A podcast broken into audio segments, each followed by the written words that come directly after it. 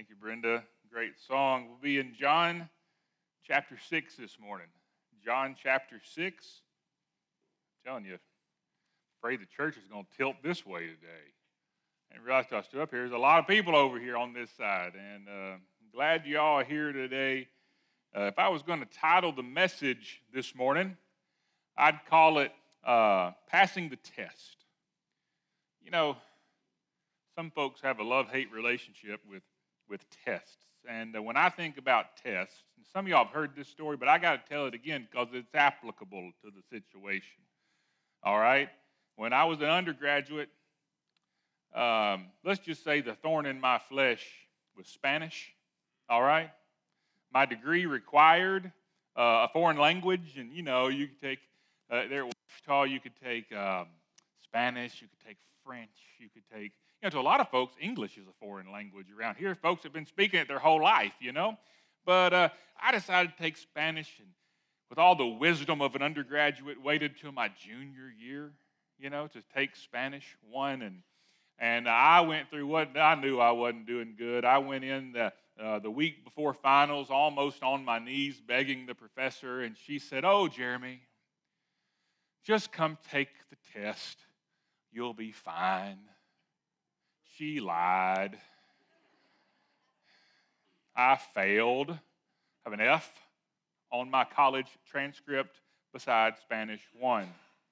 So, Spanish 1 was only offered in the fall. Now, I could have gone and taken it to community college or something over the summer and transferred it back, but I didn't want to do that. Waited till my senior year, went back and got a different professor. This one's name was Jennifer Lopez. Not that Jennifer Lopez but that was her name. And I went back and I took Spanish 1 again. I made a C.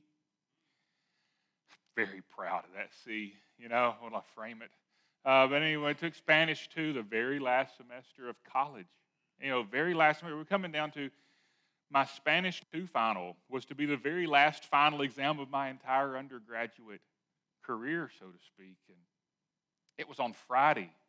Graduation was on Saturday grades weren't due until like Monday or Tuesday of the next week, you know, I'm thinking I'm going to be walking across this stage Saturday, all my family watching, and I don't really know if I graduated or not.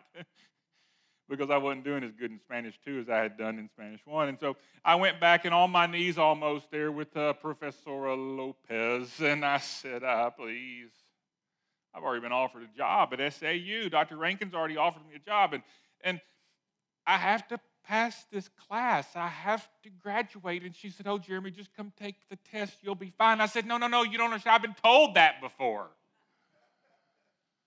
It didn't work out. And so I woke up the morning of my graduation with an email from her that says, Congratulations, you got a D. She didn't say I earned a D. She said, I got a D.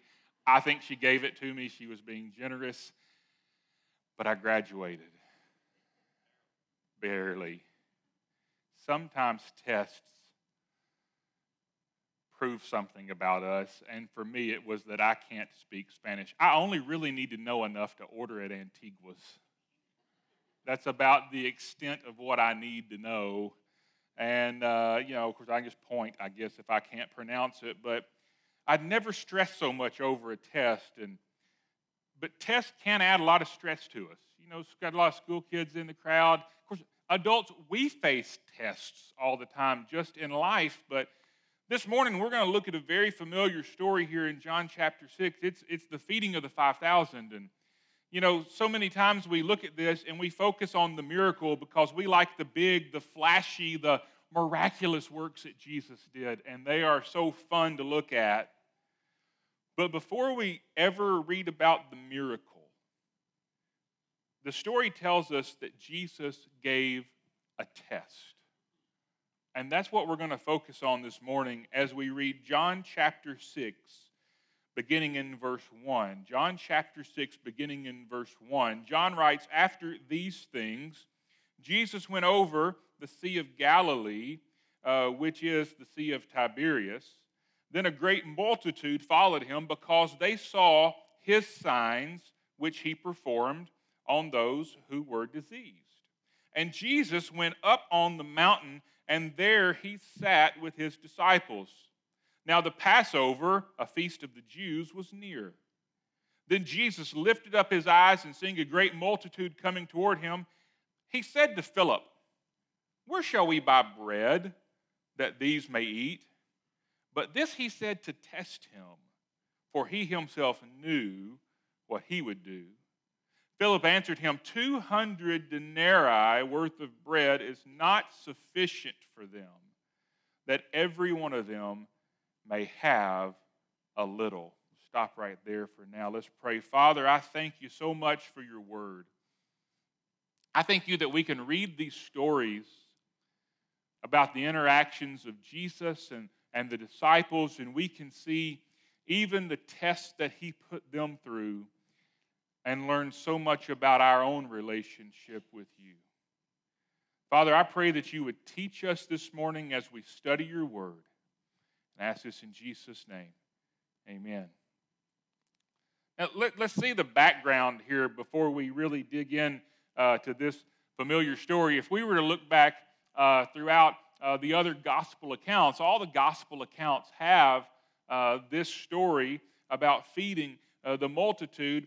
And according to Luke's gospel, which we find in Luke chapter 9, the 12 apostles had just returned from this uh, great, the great mission trips Jesus had sent them on.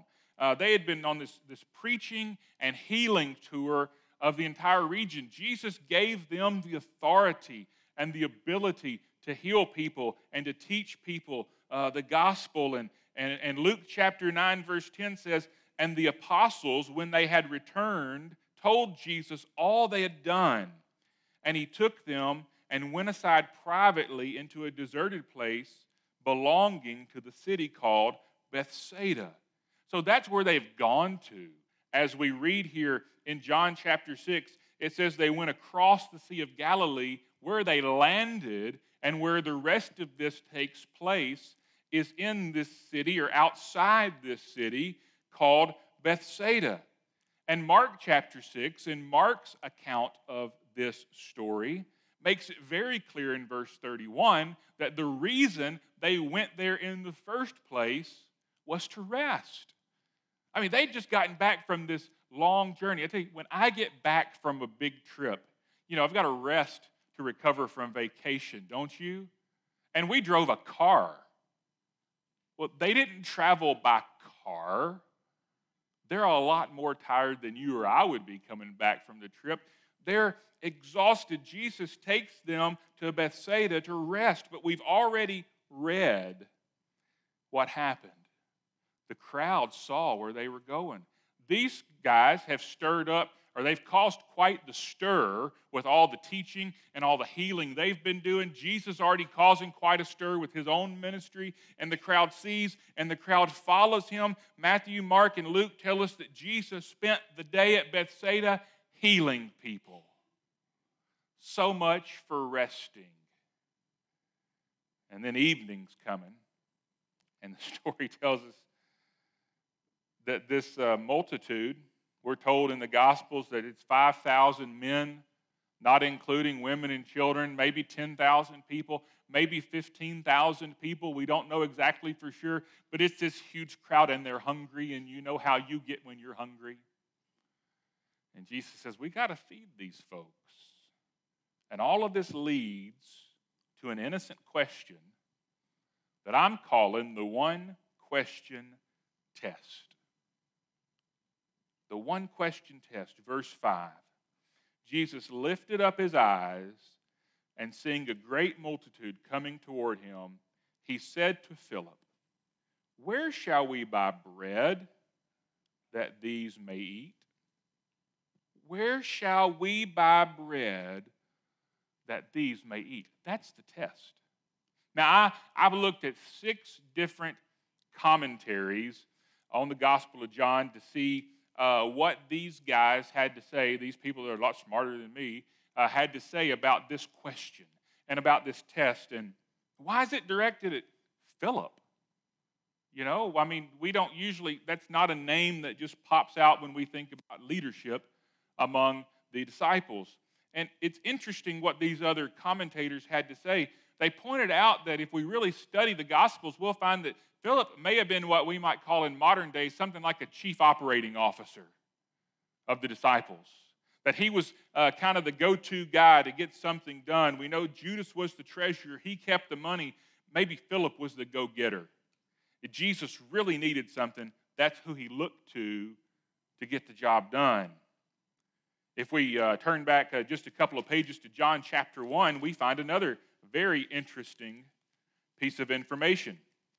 In John chapter 1, uh, look beginning in verse 43. Uh, the following day, Jesus wanted to go to Galilee, and he found Philip and said to him, Follow me. Now, Philip was from where? Bethsaida, the city of Andrew and Peter. Where is this all taking place in John chapter 6? Bethsaida. Now, just back for the kids to understand, back in that day, Jesus couldn't pull out his iPhone and search bakeries to find where to buy the bread, okay? what do you do before technology? What did you do when you were somewhere that you were not familiar with and you were looking for something? Well, probably, unless, probably if, if, unless you were a male, you stopped and asked directions, right? Men have the reputation of not wanting to do that. But you stop and ask a local. Lot of times, uh, we even do that today. You ask a local, where's a good place to eat? I've never been here before. I want a good local place to eat. Well, Jesus maybe he looked at Philip and said, Hey, you're from here. This is your hometown. Where could we find enough bread to feed these people? Maybe that's one of the reasons Jesus asked Philip. But when it comes down to it, we really don't have to wonder why Jesus asked Philip the question because verse 6 tells us, but this he said to test him. Jesus asked Philip the question to test him. Jesus didn't ask the question because he needed to know where to buy bread. He asked the question to find out just how strong Philip's faith really was. That's the nature of a test. When we're tested in school, it's to find out what's in our head. Did we really absorb the information that the the teacher or the professor or whoever it is stood up there and lectured about the things we've learned in class, did they really sink in up here? But see, when Jesus tests us, or when Jesus allows us to be tested, is to find out what's in our heart. It's to find out how strong our faith is. That's the nature of a test. It's the same Greek word used there for test as is examine in 2 Corinthians chapter 13 verse 5 where Paul tells the Corinthians, "Examine yourselves as to whether you are in the faith." Paul here's warning the Corinthians they need to ensure that the things they believe are in line with the teachings of the Christian faith. Examine what's in your heart. Examine and make sure what's in your heart aligns with the teachings of Jesus. And as we have today, the completed canon of Scripture. Because God's Word doesn't change, it's a steady compass that always points us towards our true north. Society changes. The Bible says, don't trust your heart. Our hearts are evil in and of themselves. So we need to test them from every once in a while to see if the things that are in my heart, the things I truly believe, align with the Word of God. That's what Paul's telling the Corinthians. And that's essentially by asking this question Where do we buy bread? That's what Jesus is doing for Philip. He's giving him a test, he's testing his faith. Verse 6 goes on to tell us Jesus didn't need to know where to buy bread.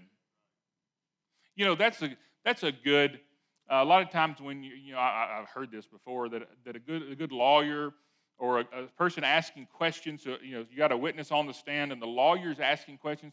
The lawyer really never asks a question that they don't already know the answer to. I hate to equate Jesus to a lawyer, but it's kind of the same thing going on here. Jesus is asking a question that he already knows the answer to, and that's the fact that there's probably nowhere in town with enough bread, and they don't have enough money to begin with. But it says Jesus, in there in verse 6, for he himself knew what he would do. Jesus already knew he was going to do this miracle. He was just checking to see if Philip was on board with his plan. So it's a good place for us to stop and pause and ask ourselves this question Are we on board with Jesus' plan for our life? Or are we too busy trying to figure out how we're going to do it ourselves? Because we find out the latter there is exactly what Philip was doing. Philip failed the test. That's the second point this morning. Philip failed the test. Thinking back into college to a test I didn't fail, I uh, thankfully there were more of those than the other. But uh, I thought about one specific time, and I think I've told this story before too. I had a professor, his name was Dr. Hal Bass, and uh, he gave all essay tests.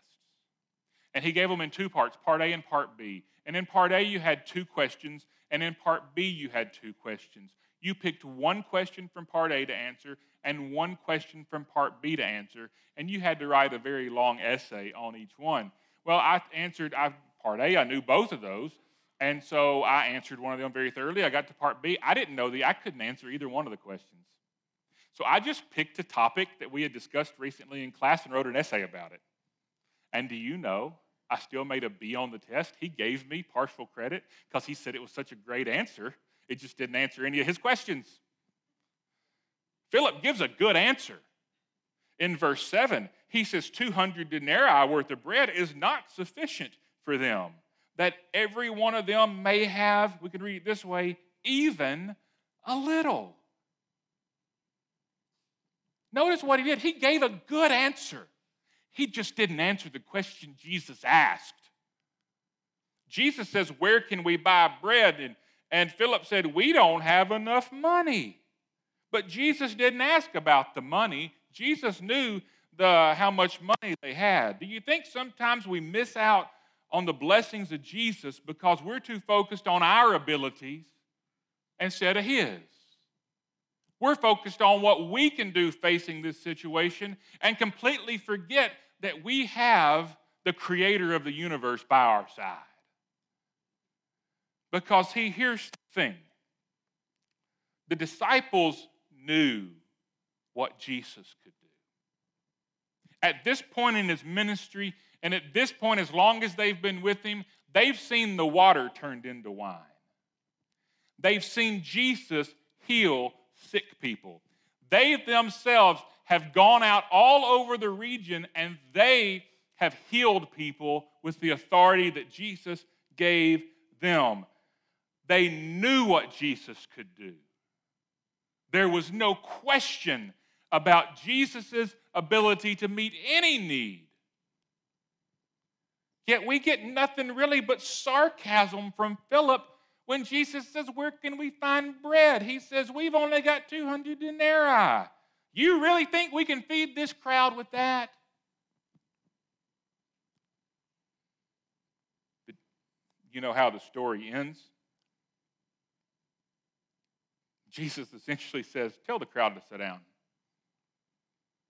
While you focus on what you can't do, I'm going to show you what I can do. And he demonstrates his power there before really the faithless disciples. And it says there in verse 12, so when they were filled, that's the crowd. That's the 5, 10, 15,000, however many people were really there, when they were filled. That word filled, the Greek word there translated filled, also means satisfied. Philip said, We don't have enough money. They had like six to eight months worth of wages, is what 200 denarii was. Even with, with more than half a year's salary. We don't have enough to give everybody a crumb, Philip says. But Jesus fed them till they were satisfied. And what did he do it with? A little boy's snack. It's not, it wasn't even enough you could call it the little boy's lunch. It was a little boy's snack. Just a couple fish and a couple loaves of bread, and Jesus fed them until they were satisfied. And he did it in spite of the disciples' little bitty faith. He displayed his power in an amazing way. But there's one more thing I want you to see before we're done this morning. Something that I think we may often miss as we read a story like this. Even though Philip failed the test, we see the grace of the Savior towards the faithless disciples. Verse 13 says, Therefore, or back up to verse 12. So when they were filled, Jesus said to his disciples, Gather up the fragments that remain so that nothing is lost.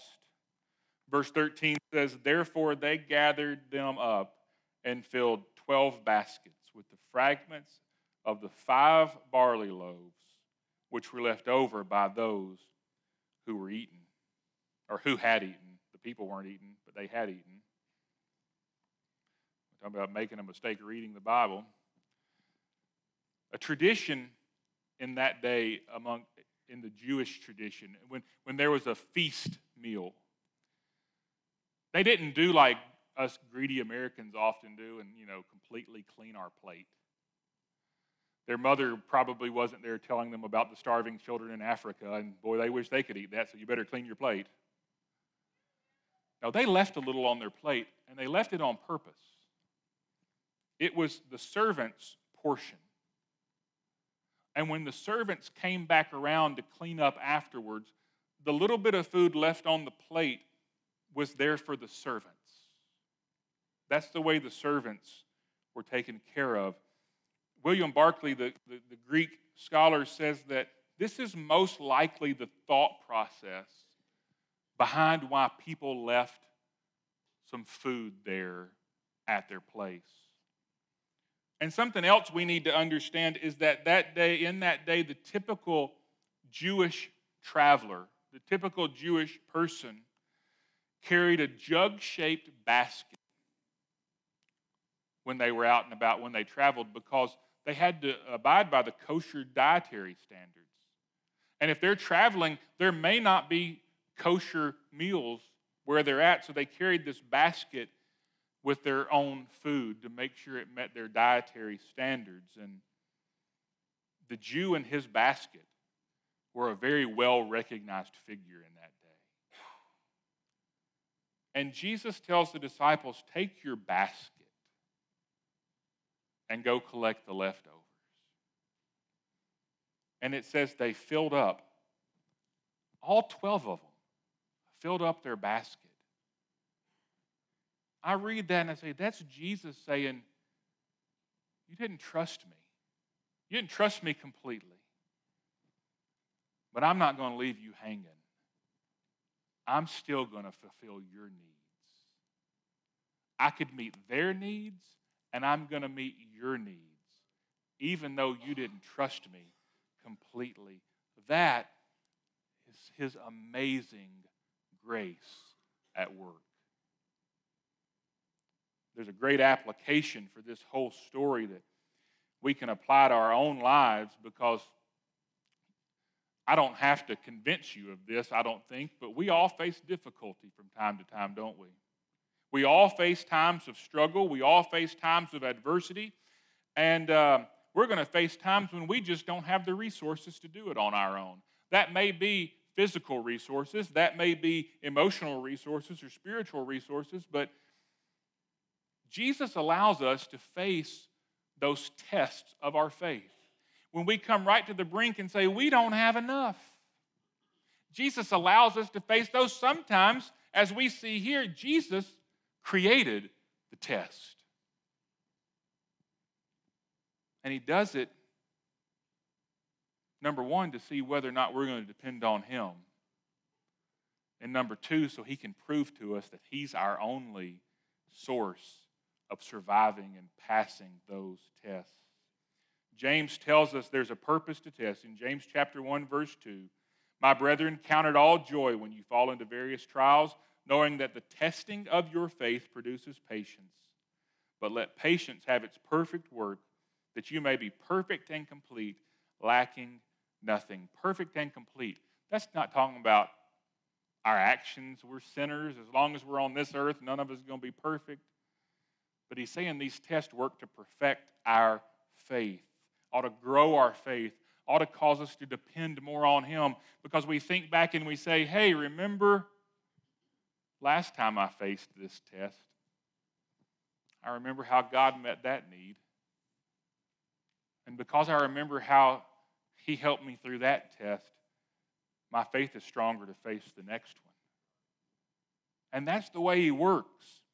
I believe that's what's happening here in the beginning of this story before he, he, he does this miracle. Don't you think it grew the faith of the disciples to watch Jesus take that little boy's snack and feed the multitude?